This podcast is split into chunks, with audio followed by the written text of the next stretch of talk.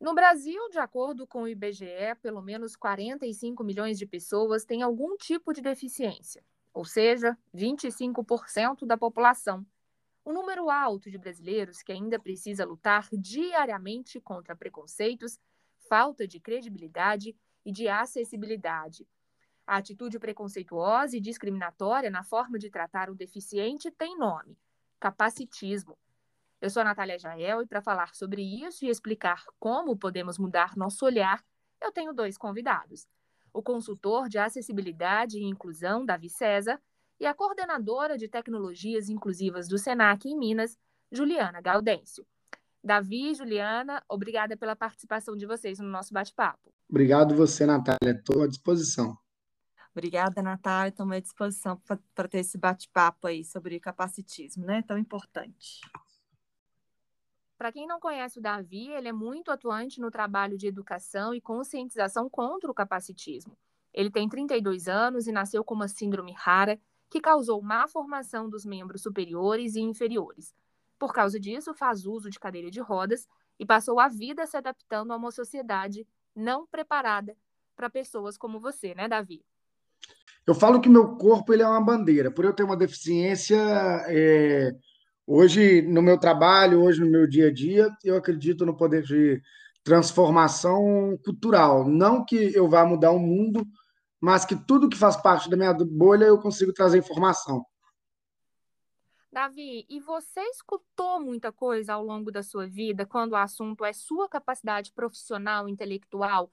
Já que você falou que o seu corpo é a sua bandeira, em muitos momentos também as pessoas devem ter analisado o seu currículo e a sua capacidade primeiramente pelo seu corpo, né? Não, com certeza. E não só na área é, de trabalho, sabe? É, no, na, no, mercado de trabalho. É, no, em todas as, as, áreas do ser humano. Relacionamento. Putz, quando eu namorava, as pessoas não acreditavam que eu tinha uma, uma pessoa que que eu namorava e, e, essa pessoa não tinha deficiência, né? quando a, a, não estava com ela, as pessoas perguntam: e ela tem algum tipo de deficiência? O problema do, do capacitismo é que ele é de uma forma muito velada, né? Entendi, e, e também entendido como heroísmo, supervalorização por quem por quem está ali desinformado, cometendo. Ele é mais ou menos uma forma consciente. Eu falo que, assim, quando a pessoa olha para mim e me chama de superação, me trata como. Eu não posso é, é, ter o controle. É, esse é o posicionamento. Eu não posso ter o controle do que a pessoa pensa, é, da forma que a pessoa reage. Eu mesmo tenho várias pessoas que eu admiro minha, é, na minha vida pessoal, no esporte, e que eu falo, essa pessoa superação, saiu do nada, por exemplo. É, eu penso isso das pessoas. E eu não consigo. E se essa pessoa falar para mim para eu não pensar isso, eu ia ficar frustrado eu sei de quem eu sou, é, eu sei que é uma supervalorização quando alguém pensa isso de mim, mas essas pessoas só olham para a gente assim pelo desconhecimento social, é, é, é, rebaixando o nosso potencial pela a estrutura do nosso corpo e aí nos coloca nesse lugar. Muitas vezes, Davi, é desconhecimento mesmo. Mas você percebe também que muitas vezes é intencional, é uma maldade ali no relacionamento dessa pessoa com você ou com outras pessoas com deficiência? Olha, eu particularmente muito pouco percebi isso, sabe? Algumas situações em mobilidade urbana, é, transitar quando eu andava de ônibus pela cidade, aí muitas vezes sim, as pessoas viram a cara, viram o olho de antipatia, de estar com preguiça, por ah, vai me atrasar, né? É, aquela rampa elevatória está subindo, descendo. Então, foi alguns momentos assim que eu, que eu vi a, o preconceito e a, a, a é, o preconceito é, e a maldade, maldade, não sei. O preconceito ele vem de desinformação, vem da desinformação. O preconceito eu falo que ele não é muito maldade, ele é desinformação pura. É, a maldade acontece quando nós posicionamos quando queremos passar informação, e na verdade não é nem maldade, é ignorância, que talvez é pior do que a maldade. Uhum. Juliana, essa ignorância que o Davi citou de ser pior que a maldade, é qual o nosso papel? Né? A gente está aqui fazendo um podcast que vai circular, que vai chegar para muitas pessoas. Qual é o nosso papel com relação a essa desinformação, com relação ao preconceito, com relação à maldade, se é que em alguns momentos uhum. ela aparece? Como que a gente pode ir aos poucos mudando isso? Bom, é, o Davi falou muito bem no início, o capacitismo ele é muito velado, né? Assim, e de, um, de uns tempos para cá, o capacitismo está sendo muito falado, né? A gente está compreendendo o que é o capacitismo, pessoas indo para as mídias sociais para realmente é, é, levantar essa bandeira que o capacitismo ele existe, é, mas ele vem realmente com a questão de um viés um pouco inconsciente, né? Não sei se o Davi concorda comigo, porque a gente às vezes é, pratica esse capacitismo, não sei se realmente é por maldade, mas eu acho que é por uma falta realmente de conhecimento, de uma compreensão sobre o tema, por às vezes não ser tão dito, igual uma questão do racismo, da homofobia, da transfobia, é, que é muito falado, muito dito, muito é, é, tem uma militância muito forte, né? Quando alguém pratica o racismo, pratica a homofobia. É, é, é muito dito aí na, na, na, na, imprensa, nas mídias sociais, a pessoa é, entre aspas, cancelada. E o capacitismo é algo que ficou muito natural né, na nossa fala. E eu acredito que nós, enquanto instituição de ensino, é, aqui no SENAC principalmente, a gente tem essa questão de que a gente realmente muda as pessoas é pela educação. O nosso papel é a gente passar isso para as pessoas que estão aqui e para as pessoas externas, igual esse, esse podcast que a gente está aqui gravando. É uma informação muito importante, porque as falas são muito sutis, né? É, essa questão do capacitismo, é, às vezes, vem com uma questão da fala que a gente, às vezes, pratica um capacitismo é, de humor, né? A gente às vezes fala, ai, deixa de ser lerdo. Então, já é uma coisa que eu já é. estou me referindo à questão da pessoa, às vezes, com a deficiência intelectual, que possui essa questão desse atraso mental, muitas vezes, e eu não percebo, né? E às vezes, é, quando outra pessoa vira e fala que não me chame de lerdo, né? É, é, porque isso remete à questão da pessoa com deficiência intelectual, já vem aquela coisa, ah, deixa de mimimi, não pode mais brincar, não pode mais fazer nada, a sociedade está muito chata. E não é bem isso. Quando a gente começa realmente a compreender que o que a gente fala ofende o outro, né, constrange o outro, a gente começa a rever os nossos conceitos. E isso eu acredito, e eu acho que o Davi também, a gente consegue isso pela educação, né, Davi? Não é forçando ninguém, o capacitismo ele não está aqui para terminar de uma hora para outra, assim como o racismo não vai acabar também de uma hora para outra, a homofobia também não, a transfobia também não. Mas a gente acredita que a gente, quanto mais conversarmos sobre esse assunto, melhor vai ser para as pessoas compreender o que, que esse assunto traz. Então, eu acho que realmente a comunicação né? E quando Davi também ele fala que o corpo dele é a bandeira dele, já tem essa outra forma da prática do capacitismo, né? Às vezes as pessoas ela começa a, a acreditar que a pessoa com deficiência dá conta ou não só olhando para ela, né? Assim, ai, é, é, aquela pessoa tem uma deficiência física, então ela não vai conseguir fazer isso e isso. Ninguém pergunta para a pessoa com deficiência: olha, você consegue fazer isso? Olha, sua função vai ser essa. A própria pessoa com deficiência vai dizer né? Consigo, não consigo, dou conta, não dou conta. Só que a gente acaba, às vezes, é, supondo demais pela outra pessoa. Você passou muito por isso, Davi, essa análise de que você daria ou não conta pela sua condição física? Olha, eu passei em dois, dois momentos isso. A, a negativa da pessoa não me, me, a pessoa me subestimar. É, e, e, é interessante porque eu me posiciono de uma forma diferente a sua maioria das pessoas. É, posso estar errado, é, e claro, é, é, cada um tem sua forma de pensar, mas no outro lado do capacitismo, é, no outro lado do comportamento social, por eu ter uma deficiência congênita, ah, tudo que eu aprendi, da forma que meu corpo se desenvolvia, as pessoas enxergavam, isso também foi um lado para trabalho de autoestima. Eu comecei a me sentir que eu tinha potencial. E as pessoas enxergavam isso também. Nossa, agora, a forma que elas olham também, nossa, ele é incrível e tal, como eu disse, eu não tenho controle sobre isso. Então, eu tenho esse posicionamento dos dois lados. Existe o negativo, que, no, que no, para mim, o capacitismo pior é o mercado de trabalho. É, e, e, ele acontece também quando não te oportunizam acesso à escola, ele não te oportuniza acesso ao trabalho, ele não te equipara dentro de uma sala de aula, que aí aconteceu comigo, por exemplo. Eu fui passando de, de ano, me, me passava de ano, muitas vezes eu tinha que repetir e tomar uma recuperação. Isso aí, para mim, é o capacitismo, claro, feito na falta de preparo das pessoas e desconhecimento. Você citou aí o mercado de trabalho, tem um dado muito interessante que diz que das vagas disponíveis para deficientes, somente 1% dessas vagas são ocupadas. Que, que você acha que falta, Davi? É o preparo das empresas mesmo, ou é o preparo dos candidatos que não conseguem, muitas vezes, ter o acesso à educação da forma, inclusive, como você citou?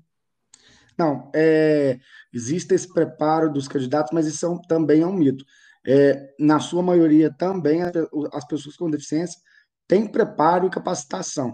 O que acontece é que nós fazemos parte de uma sociedade nada inclusiva. E se a gente não mudar essa cultura, se a gente não tiver na sala de aula mais pessoas com deficiência, onde nós vamos desenvolver líderes, a própria pessoa com deficiência será líder. Nós vamos desenvolver pessoas que, que, que, que têm a convivência com uma pessoa com deficiência, isso vai ser natural no mercado é, lá do futuro. Hoje, é uma sensação de imposição é, de cumprimento legal. E as empresas simplesmente estão pensando no cumprimento legal. E isso faz parte das lideranças, as pessoas adultas que estão no mercado de trabalho hoje, que não tiveram oportunidade de conviver, não tiveram oportunidade de conhecer, de, de conhecer no, no sentido de conhecimento mesmo, de ter acesso. A, a Juliana falou um negócio interessante e dos dados da, da, das pessoas com deficiência é, e das pautas, das bandeiras que são muito militar, é, discutidas, militadas. É, e aí, nós, por exemplo, nós somos 300, um pouco mais de 300 milhões de pessoas no planeta Terra, as pessoas com deficiência, nós. Nós somos mais de 300 milhões de pessoas no planeta Terra. Isso representa 15% da sociedade mundial. E, e dentro dessas minorias, vamos colocar entre aspas, nós somos talvez não, nós somos claramente a maior minoria de todas elas. Só que ficou rotineiro e desmerecem a nossa luta, isso, isso aí eu posso falar de todas as outras pautas, esquecendo a pessoa com deficiência. E o mais impressionante é que o universo da pessoa com deficiência é um universo, cada um com a sua característica. Então, nós temos pessoa com deficiência de pele preta, nós temos pessoas com deficiência homossexual, nós temos pessoas com deficiência é, é, na luta estrutural do corpo, autoestima. Nós somos o universo e, e somos esquecidos até para a própria pauta. Davi, é bacana você falar isso, essa questão principalmente que existe um, um mito de que as pessoas com deficiência não são capacitadas, né? Por isso que às vezes não preenchem as vagas. A gente escuta isso muito das empresas mesmo, é muito comum. Ah, não preenche minhas vagas porque realmente não encontro pessoas com deficiência capacitada, é, capacitada, o que não é, não é verdade, né? A gente pode pegar até um exemplo do próprio Senac em 2019, 2020, desculpa. Mesmo com essa questão da pandemia, a gente com o ensino remoto, nós tivemos mais de 700 matrículas de pessoas com deficiência aqui nos nossos cursos. Então, é um número muito expressivo para um ano de 2020, que foi totalmente atípico.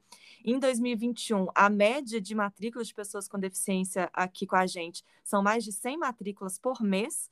Então, eles estão procurando um, uma formação, né? E não é qualquer formação, é no curso técnico, é na graduação, é no MBA, é nos nossos cursos de formação inicial. Então, assim, eles já vêm de uma, de uma formação básica igual você comentou muito bem, essa falha que às vezes tem na educação, ela vem lá da formação básica, porque realmente vai aprovando, vai aprovando, é, é, tem que né, formar no ensino médio, só que eles estão chegando realmente na educação superior, estão chegando no nosso MBA, estão chegando nos nossos cursos técnicos. Então, isso de falar eu não preencho porque não existem pessoas com deficiência capacitada, isso hoje não é uma verdade. Né? Eles estão aí é, é, procurando mesmo a formação. É, a gente vê você mesmo, você sempre procurou formação, a gente sempre conversou sobre isso. É, e por que que isso não acontece, né? Por que, que ainda não, não preenchem essas vagas? Eu acredito que seja realmente por uma falta de informação das próprias empresas, que às vezes é, é, querem só cumprir a lei de cotas, que é muito importante, né? Eu vejo a lei de cotas como uma lei muito importante. Se não fosse ela, realmente a gente não teria as pessoas com deficiência no mercado de trabalho. É, mas é só um cumprimento de cota. Então, começa sempre naqueles cargos realmente mais baixos, né? Aqueles cargos iniciais da empresa. É, as pessoas com deficiências, elas não crescem na empresa, elas podem ter, às vezes, doutorado que elas vão iniciar lá como auxiliar administrativo, né? Então, isso é uma pauta que tem que ser é, é, refletida pelas empresas. E, Davi, você consegue analisar é, essas melhorias a cada ano, igual a Juliana citou, a cada ano uma pequena melhora, uma pequena conquista? Você sente realmente que está tendo essa evolução? Olha, principalmente na cidade de Belo Horizonte, porque era uma cidade, é uma cidade que estava atrasada, comparando as grandes capitais, São Paulo principalmente. Quando eu é, ia fazer palestra né, em grandes empresas, eu reparava que já tinha comitê, inclu, comitê inclusivo, já tinha diversas ações afirmativas verdadeiras, não só para cumprimento de cota.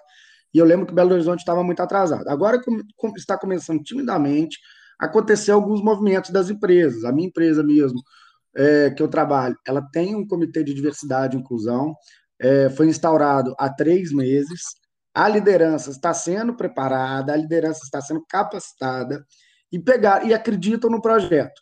Não, eu, e uma coisa que eu converso muito com eles é que isso não é, não, não é para pensar gerando lucro. Isso é para pensar gerando valor social, responsabilidade social da empresa. Eu comecei com o processo de mudança cultural, os próximos processos serão de contratação. É, então, eu vejo que nós temos alguns movimentos acontecendo, sim mas precisa ainda, aqui em Belo Horizonte, é, ter uns movimentos menos tímidos. Juliana e Davi, como que nós, enquanto sociedade, podemos ajudar nesse processo, podemos contribuir para essa mudança? As pessoas que não contratam, mas que convivem em sociedade, que pegam ônibus, que andam na rua, como que a gente pode contribuir para esse processo de amenizar e até o fim do capacitismo? A, melhor ferramenta da inclusão para mim é o diálogo, é a discussão. No primeiro passo, a seu primeiro passo, é a gente quebrar a barreira atitudinal, né? Ah, então, usando a, ferramenta, a, principal ferramenta, que é o diálogo, a, a educação, a gente pode quebrar essa, essa, esse desconhecimento é, dentro do mercado de trabalho, dentro da, da, da sociedade. O principal, trabalhar a base, a escola, trazer a cultura inclusiva dentro da escola, abrir os espaços para pessoa com deficiência. Aqui em Belo Horizonte, eu posso falar da realidade de, de Belo Horizonte porque eu sou daqui. Aqui em Belo Horizonte, nós temos escolas públicas, é, é, municipais estaduais que tem já alguma, algum programa, tem que melhorar muito, mas algum programa de inclusão dentro das salas de aula. No entanto, a realidade é muito triste nos colégios particulares. É muito triste mesmo. Você, eu que já rodei muitas escolas particulares, eu falo por experiência. É, professor falando no canto do meu ouvido: olha, rejeitaram uma pessoa ontem, um cego, um surdo, uma pessoa usuária de cadeira de rodas. E quando a gente fala de escola, a gente fala de empresa, ali é uma, uma pessoa jurídica, mas dentro da pessoa jurídica ali, nós temos uma pessoa liderando, nós temos um diretor, é, é, um, um pedagogo, e essas pessoas estão rejeitando pela falta da cultura inclusiva e não se permitem a mudar de lugar. Aí é a ignorância. Davi, eu concordo com você. Eu acho que a questão realmente vem do, do diálogo, essa frase que, que representa muito a pessoa com deficiência, né? É um nada sobre nós sem nós. É, faz toda a diferença. A gente tem que trazer realmente vocês para vir conversar sobre esse assunto. Tem essa questão do lugar da fala mesmo esse lugar de fala é, é muito importante, né?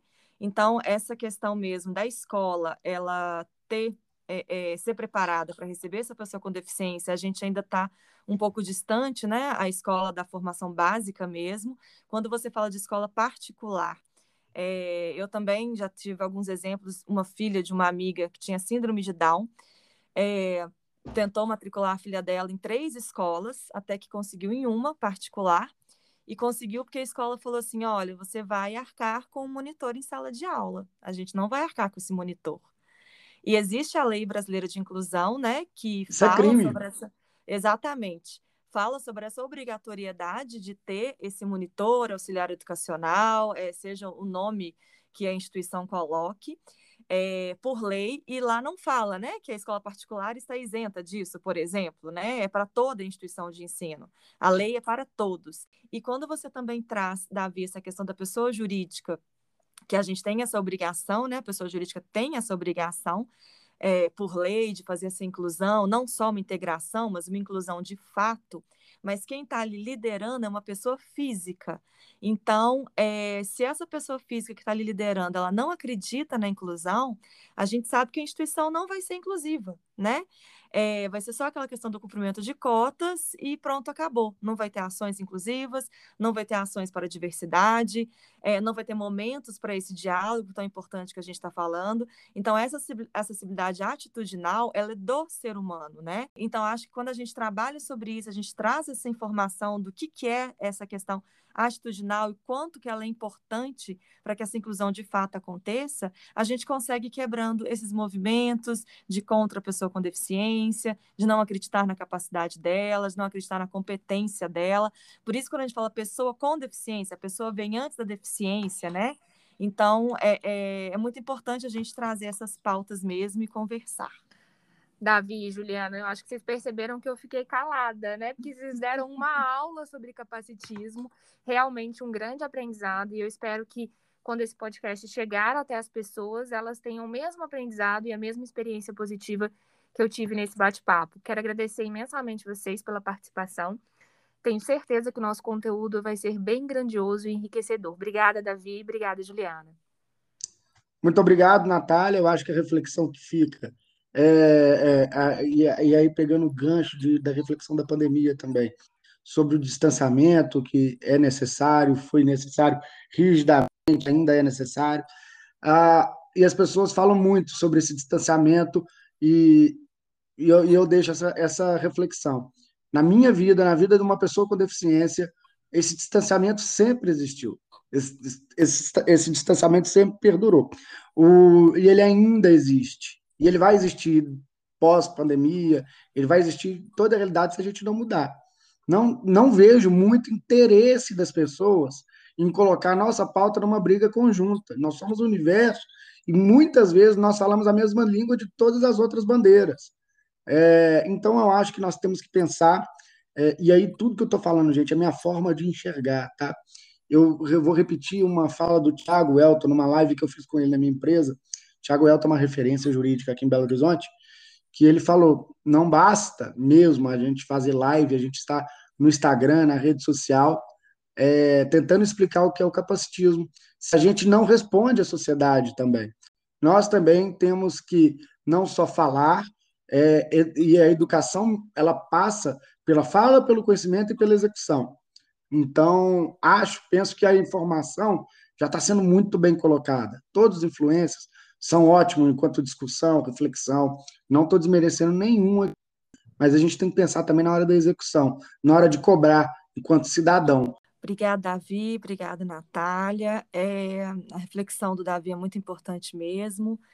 É, algo que eu deixo aqui é que é nenhum a menos, né, Davi? Nenhum a menos, né? Eu sempre falo muito isso. Nove não são dez, né? Então, se eu tenho 15 pessoas na minha sala de aula, 15 pessoas com deficiência na minha empresa, por exemplo, é, eu tenho que fazer toda a adaptação para essas 15 pessoas, mesmo que seja no universo de mais de 1.500 funcionários.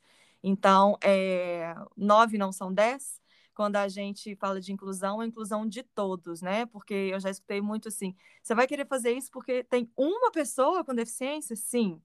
Vou querer fazer isso porque tem uma pessoa com deficiência, né? Se eu não consigo incluir todos, é... a gente continua na sociedade do jeito que está, né? Então é nenhum a menos. É... E a gente segue aí nessa nossa caminhada, Davi. Muito obrigada. Obrigada a vocês, um grande abraço e até a próxima. Você ouviu o Momento Senac e ele está disponível na sua plataforma favorita. Se quiser saber mais sobre os nossos cursos, acesse www.mg.senac.br e acompanhe nossas redes sociais.